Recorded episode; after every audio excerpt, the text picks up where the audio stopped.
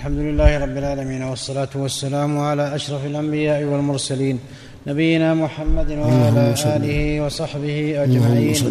وسئل شيخ الإسلام ابن تيمية رحمه الله تعالى عن دعاء الاستخارة هل يدعو به في الصلاة أم بعد السلام؟ فأجاب يجوز الدعاء في صلاة الاستخارة وغيرها قبل السلام وبعده. والدعاء قبل السلام أفضل فإن النبي صلى الله عليه وسلم أكثر دعائه كان قبل السلام والمصلي قبل السلام لم ينصرف فهذا أحسن والله تعالى أعلم. ظاهر السنة أنه بعد السلام لأن الرسول قال فليصلي ركعتين ثم ليقول اللهم إني استخيرك بعلمك. فظاهر السنة خلاف هذا فإذا اشتبهت اشتبهت عليه الأمور فليستخر وليكن بعد صلاة ركعتين. عنده عزم على الزواج أو السفر أو عمل آخر فاشتبه عليه الأمر. ولم يعرف وجه المصلحة فيستخر السنة يستخير. يصلي ركعتين ثم يرفع يديه ويقول اللهم إني استخيرك بعلمك وأستغفرك بقدرتك واسالك من فضلك العظيم من فضلك العظيم. فإنك تعلم ولا أعلم وتقدر ولا أقدر وأنت علام الغيوب. اللهم إن كنت تعلم أن هذا الأمر ويسمي باسمه.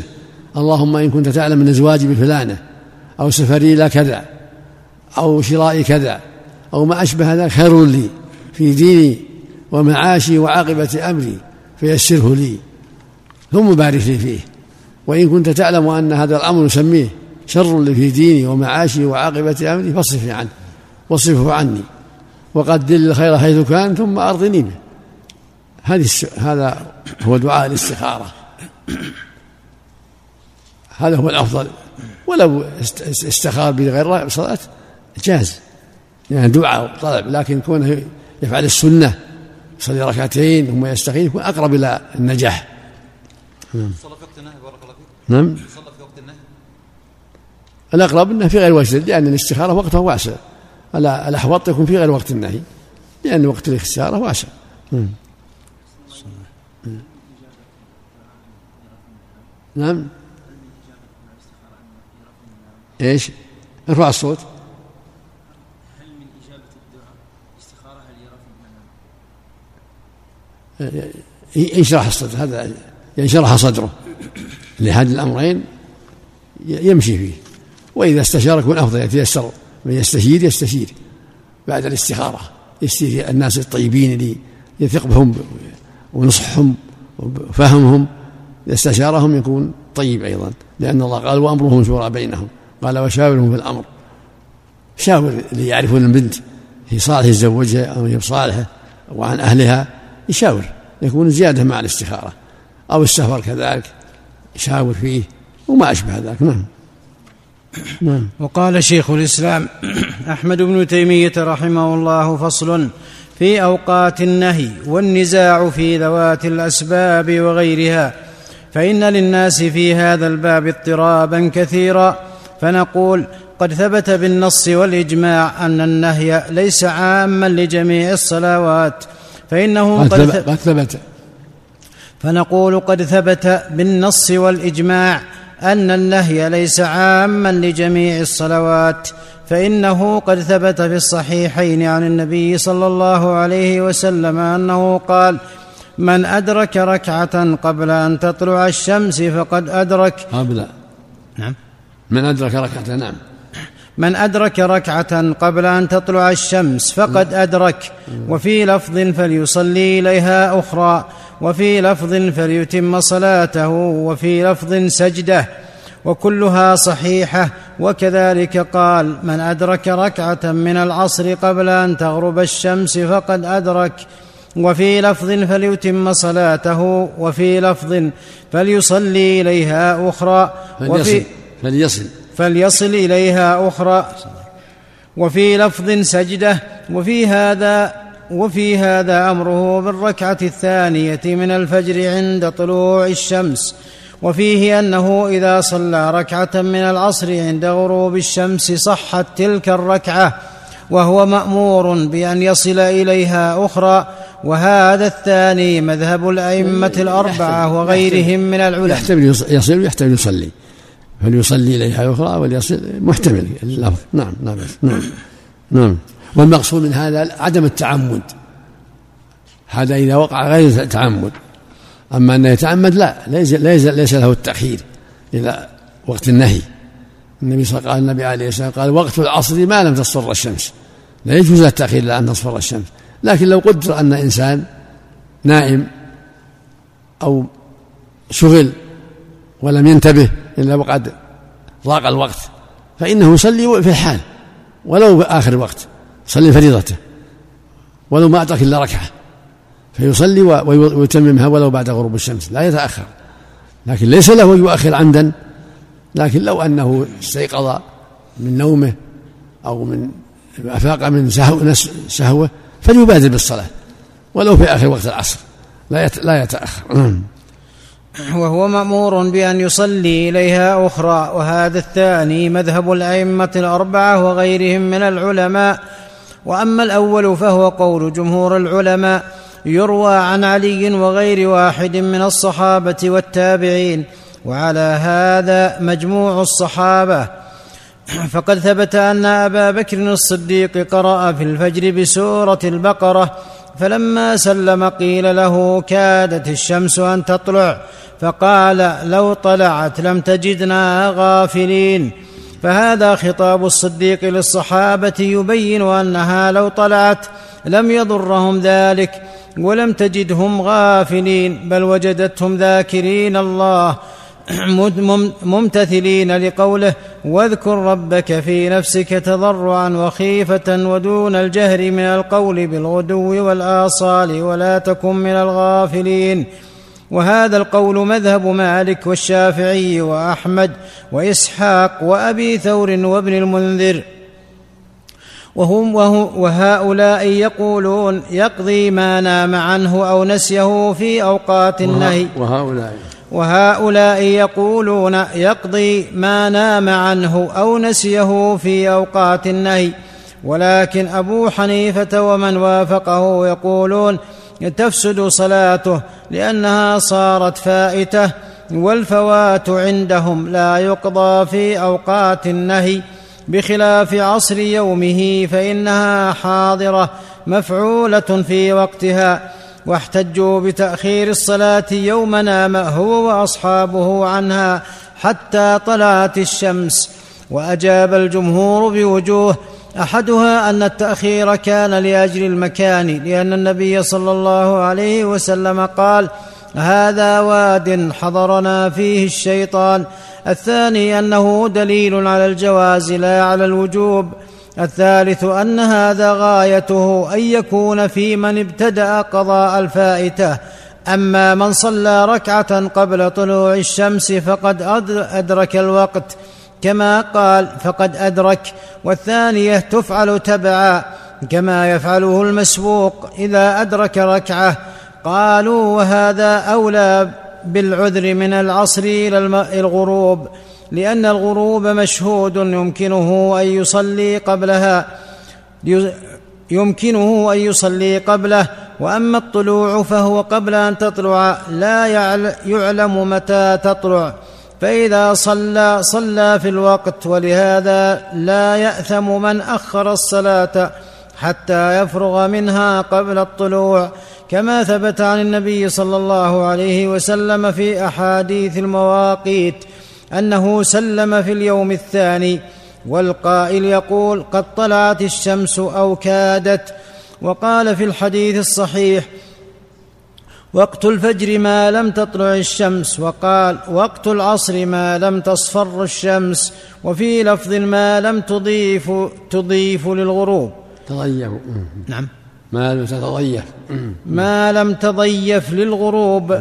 فمن صلى قبل طلوع الشمس جميع صلاة الفجر فلا إثم عليه ومن صلى العصر. وقت الغروب من غير عذر فهو آثم.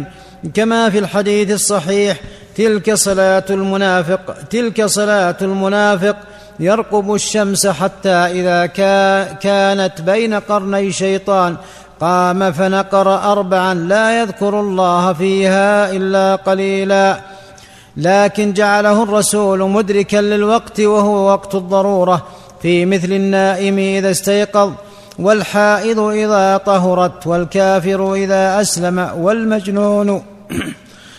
والمجنون والمغمى عليه إذا افاقا فأما من أمكنه قبل ذلك فهو آثم بالتأخير إليه وهو من المصلين الذين هم عن صلاتهم ساهون. وهذا ينبغي التنبه له فإن التأخير لا يجوز بل يجب المبادرة بالصلاة في وقتها وليس له يؤخر إلى طلوع الشمس ولا إلى أن تصفر الشمس لكن لو وجد بأسباب أخرى بنوم أو سهو أو نايم استيقظ أو مجنون أفاق فقد أدرك الحمد لله. لأن الرسول قال من, من نام عن الصلاة أو أو نسيها فليصليها إذا ذكرها حتى ولو بعد الوقت. النبي لما نام هو أصابها عن الصلاة صلوها بعد الوقت. الحمد لله. نعم.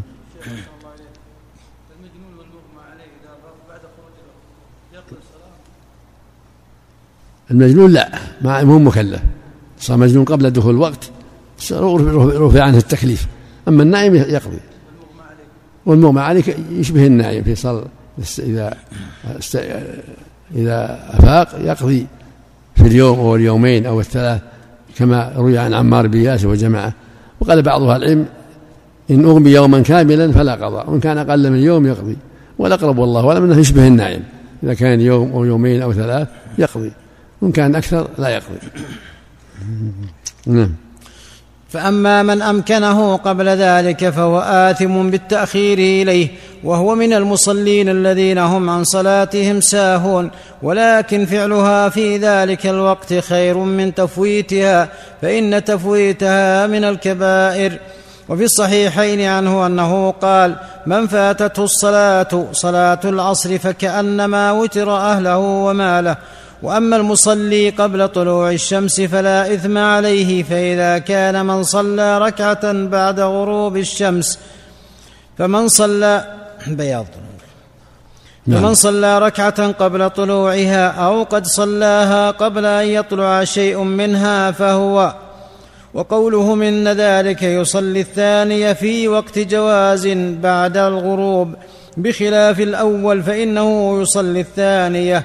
وقت نهي يقال الكلام في الأمرين لم يجز لم ي لم جوزتم له أن يصلي العصر وقت النهي مع, مع أن النبي صلى الله عليه وسلم إنما جعل وقت العصر ما لم تغرب الشمس أو تضيف للغروب ولم تجوزوا فعل الفجر وقت النهي.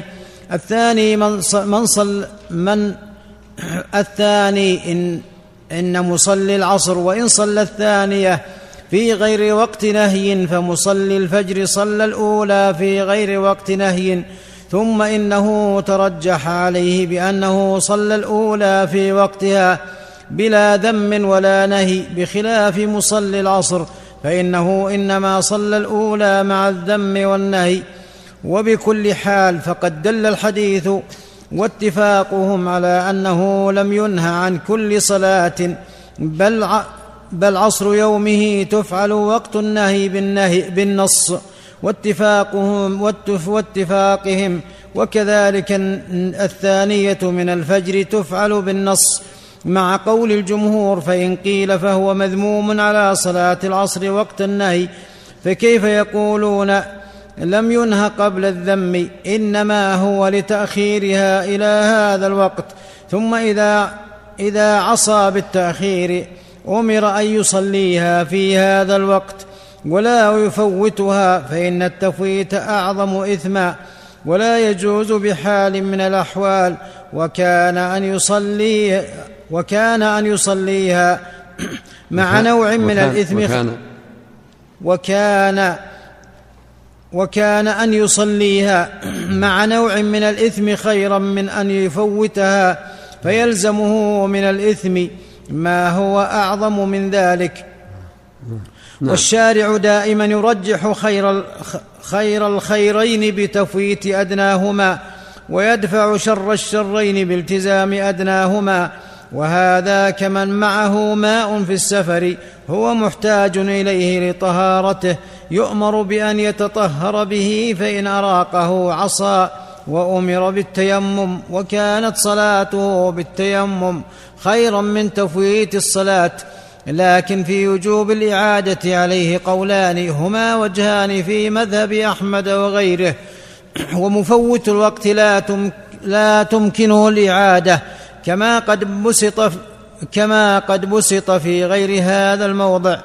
وبكل حال فقد دل النص مع اتفاقهم على أن النهي ليس شاملا لكل صلاة وقد احتج الجمهور على قضاء الفوائت في وقت النهي بقوله في الحديث الصحيح المتفق عليه من نام عن صلاة أو نسيها فليصلها إذا ذكرها لا كفارة لها إلا ذلك وفي حديث أبي قتادة المتفق عليه واللفظ لمسلم ليس في النوم تفريط إنما التفريط في اليقظة على من لم يصل الصلاة حتى يجيء وقت الأخرى فمن فعل ذلك فليصلها حين ينتبه لها فإذا كان الغد فليصلها عند وقتها فقد أمره بالصلاه فقد أمره بالصلاة حين ينتبه وحين يذكر هذا يتناول كل وقت. وهذا العموم أولى من من عموم النهي لأنه قد ثبت أن ذاك لم يتناول الفرض. لا أداء ولا قضاء. لم يتناول عصر يومه ولم يتناول الركعة الثانية من الفجر. ولأنه إذا استيقظ أو ذكر فهو وقت تلك الصلاة فكان فعلها في وقتها كفعل عصر يومه في وقتها. مع أن هذا معذور وذاك غير معذور لكن يقال إذ المف... هذا المفوت لو أخرها حتى يزول وقت النهي لم يحصل له تفويت ثان تفويت ثان بخلاف العصر. فإنه لم فإنه لو لم يصلها لفاتت وكذلك الثانية من الفجر. فيقال هذا يقتضي جواز تأخيرها لمصلحة راجحة كما أخرها النبي صلى الله عليه وسلم وقال هذا واد حضرنا فيه الشيطان ومثل أن يؤخرها حتى يتطهر غيره ويصلوها جماعة كما صلوا خلف النبي صلى الله عليه وسلم صلاة الفجر لما ناموا عنها بخلاف الفجر والعصر الحاضرة. فإنه لا يجوز تفويتها بحال من الأحوال. وهذا الذي بيناه يقتضي أنه لا عموم لوقت طلوع الشمس ووقت غروبها فغيرهما من المواقيت أولى وأحرى. فصل وروي وروى جبير بن مطعم أن رسول الله صلى الله عليه وسلم قال يا بني عبد مناف لا تمنعوا أحدا طاف بهذا البيت وصلى أية ساعة شاء من ليل أو نهار. رواه أهل السنن وقال الترمذي حديث صحيح. واحتج به الأئمة الشافعي وأحمد وأبو ثور وغيرهم. واحتج به. واحتج به الأئمة الشافعي وأحمد وأبو الش... ثور. عندك واو؟ والشافعي؟ الأئمة الشافعي نعم. نعم. واحتج به الأئمة الشافعي وأحمد وأبو ثور وغيرهم وأخذوا به وجوزوا الطواف والصلاة بعد الفجر والعصر كما روي عن ابن عمر وابن الزبير وغيرهما من الصحابة والتابعين. وأما في يعني وأما في مكة إذا طاف صلى ولو ولو بعد العصر لأنها من ذوات الأسباب لهذا الحديث. لا تمنع أحدا طاف بهذا البيت فأية ساعة من ليل أو نهار فإذا طاف بعد الفجر أو طاف بعد العصر فإنه يصلي ركعتين لأنها من ذوات الأسباب. كما لو دخل المسجد بعد العصر صلى ركعتين التحية تحية المسجد لأنها من ذوات الأسباب. وكما لو كسفت الشمس بعد العصر صلى صلاة كسوف لأنها من ذوات الأسباب. نعم. وأما في الأوقات الثلاثة فعن أحمد فيه روايتان. وأما إيش؟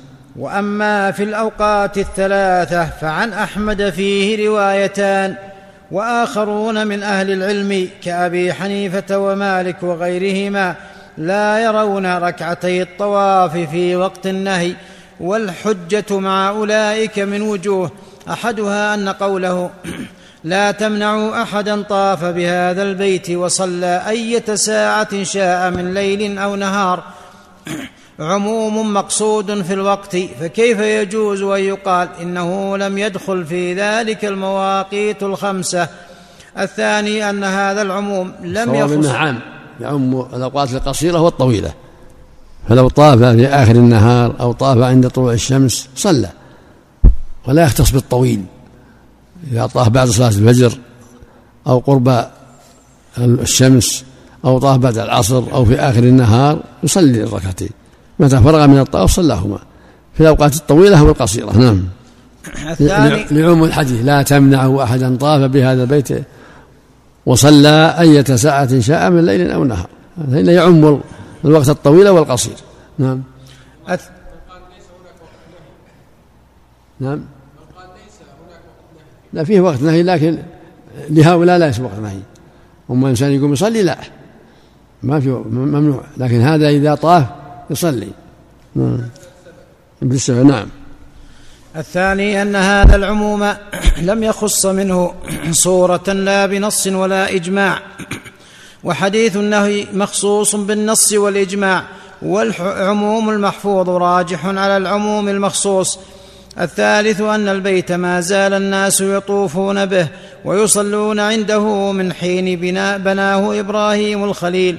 وكان النبي صلى الله عليه وسلم وأصحابه قبل الهجرة يطوفون به ويصلون عنده وكذلك لما فتحت مكة كثر طواف المسلمين به وصلاتهم عنده.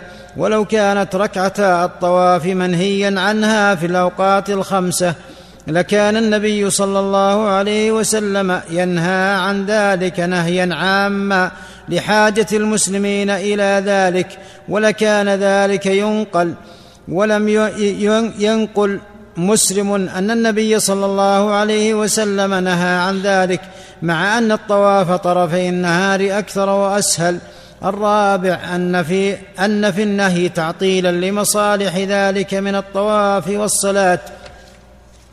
الخامس أن النهي إنما كان لسد الذريعة وما كان لسد الذريعة فإنه يفعل للمصلحة الراجحة وذلك أن الصلاة في نفسها من أفضل الأعمال وأعظم العبادات. كما قال النبي صلى الله عليه وسلم استقيموا ولن, ولن تحصوا واعلموا أن خير الاعمالكم الصلاة فليس فيها نفسها مفسدة تقتضي النهي ولكن وقت الطلوع والغروب الشيطان يقارن الشمس وحينئذ يسجد لها الكفار فالمصلي حينئذ فالمصلي حينئذ يتشبه بهم في جنس الصلاة. فالسجود وإن لم يكونوا يعبدون معبودهم فالسجود وإن, وإن لم يكونوا يعبدون معبودهم ولا يقصدون مقصودهم لكن يشبههم في الصورة فنهي عن الصلاة. إيش سطر فالسجود وإن لم يكونوا يعبدون معبودهم. إيش؟ قبله إيش؟ السجود؟ نعم. أو فالمسلمون؟ فالسجود لا صواب فالمسلمون مو بالسجود فالمسلمون. فالمسلمون؟ بدل السجود. نعم. فالمسلمون نعم. فالمسلمون وإن لم يكونوا يعبدون معبودهم. ولا يقصدون مقصودهم لكن يشبههم في الصورة. فنهي عن الصلاة في هاتين الوقتين سدا للذريعة حتى ينقطع التشبه بالكفار ولا يتشبه بهم المسلم في شركهم. كما نهي عن الخلوة بالأجنبية والسفر معها والنظر إليها لما يفضي إليه من الفساد ونهاها أن تسافر إلا مع زوج أو ذي محرم. وكما نهى عن سب آلهة المشركين لئلا يسبوا الله بغير علم وكما نهى عن أكل الخبائث لما يفضي إليه من من من حيث التغذية الذي يقتضي وهكذا وهكذا. وكما نهى عن أكل الخبائث لما يفضي إليه من من حيث التغذية نعم. الذي يقتضي الأعمال المنهي عنها وأمثال ذلك. ثم إنما ما نهي عنه لسد الذريعة يباح للمصلحة الراجحة كما يباح النظر إلى المخطوبة والسفر بها إذا خيف ضياعها كسفرها من دار الحرب مثل سفر أم كلثوم وكسفر عائشة لما تخلفت مع صفوان بن المعطل. فإنه لم ينه عنه إلا إلا لأنه يفضي إلى المفسدة. فإذا كان مقتضيا للمصلحة الراجحة لم يكن مفضيا إلى المفسدة وهذا موجود في التطوع المطلق فإنه قد يفضي إلى المفسدة وليس الناس محتاجين إليه في أوقات النهي لسعة الأوقات التي تباح فيها الصلاة بل في النهي عنه بعض الأوقات مصالح أخر من من إجمام النفوس بعض الأوقات من ثقل العبادة كما يجم بالنوم وغيره. ولهذا قال معاذ إني لأحتسب نومتي كما أحتسب قومتي. ومن تشويقها وتحبيب الصلاة إليها إذا منعت منها وقتا فإنه يكون أنشط وأرغب فيها. فإن العبادة إذا خصت في بعض الأوقات نشطت النفوس لها أعظم مما تنشط للشيء الدائم. ومنها أن الشيء الدائم تسأم منه ومنها, ومنها.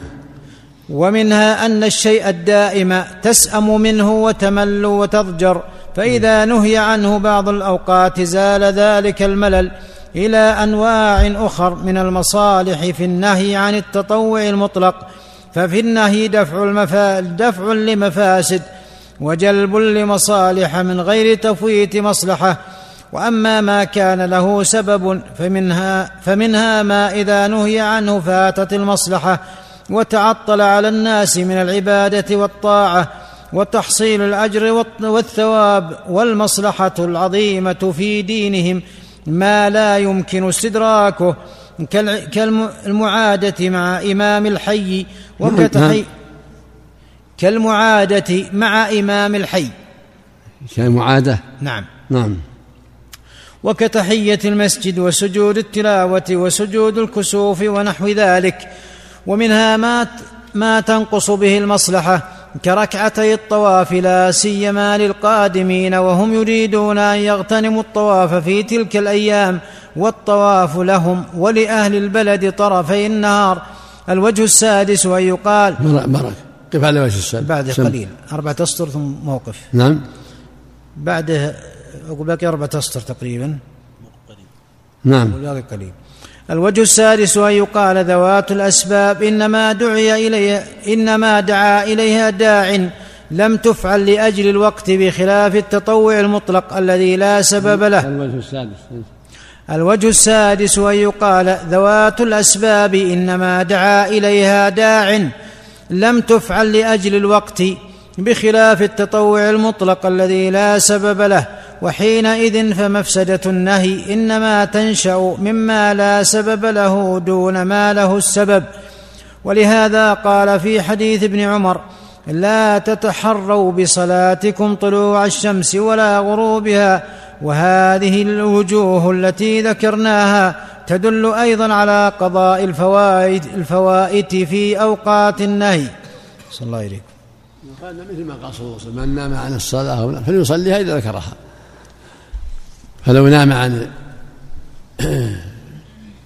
الفجر ولم يذكرها إلا العصر صلها.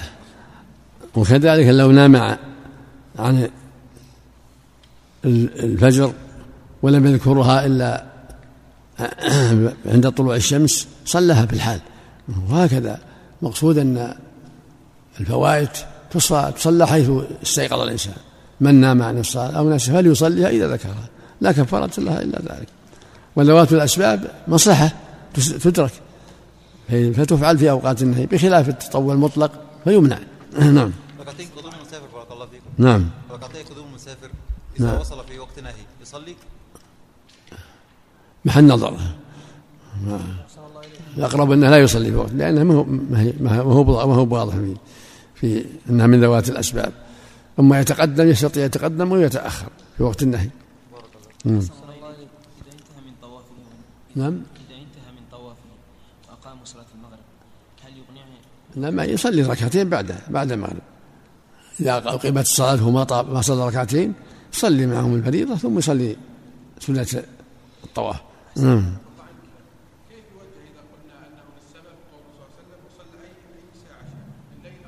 نعم. إذا الحمد لله. الحمد لله. إيه. إذا طاف إذا طاف شرعت له. الطواف مشروع دائما. وإذا طاف تبعته الركعتان. الطواف نعم. ركعة الطواف نعم. شيخ أحسن الله إليك إذا طهرت الحائض قبل غروب الشمس قبل طلوع الصلي أو قبل قبل الفجر. هل تقضي إليها إذا طهرت في الليل صلي المغرب والعشاء وإذا طهرت في العصر صلي الظهر والعصر.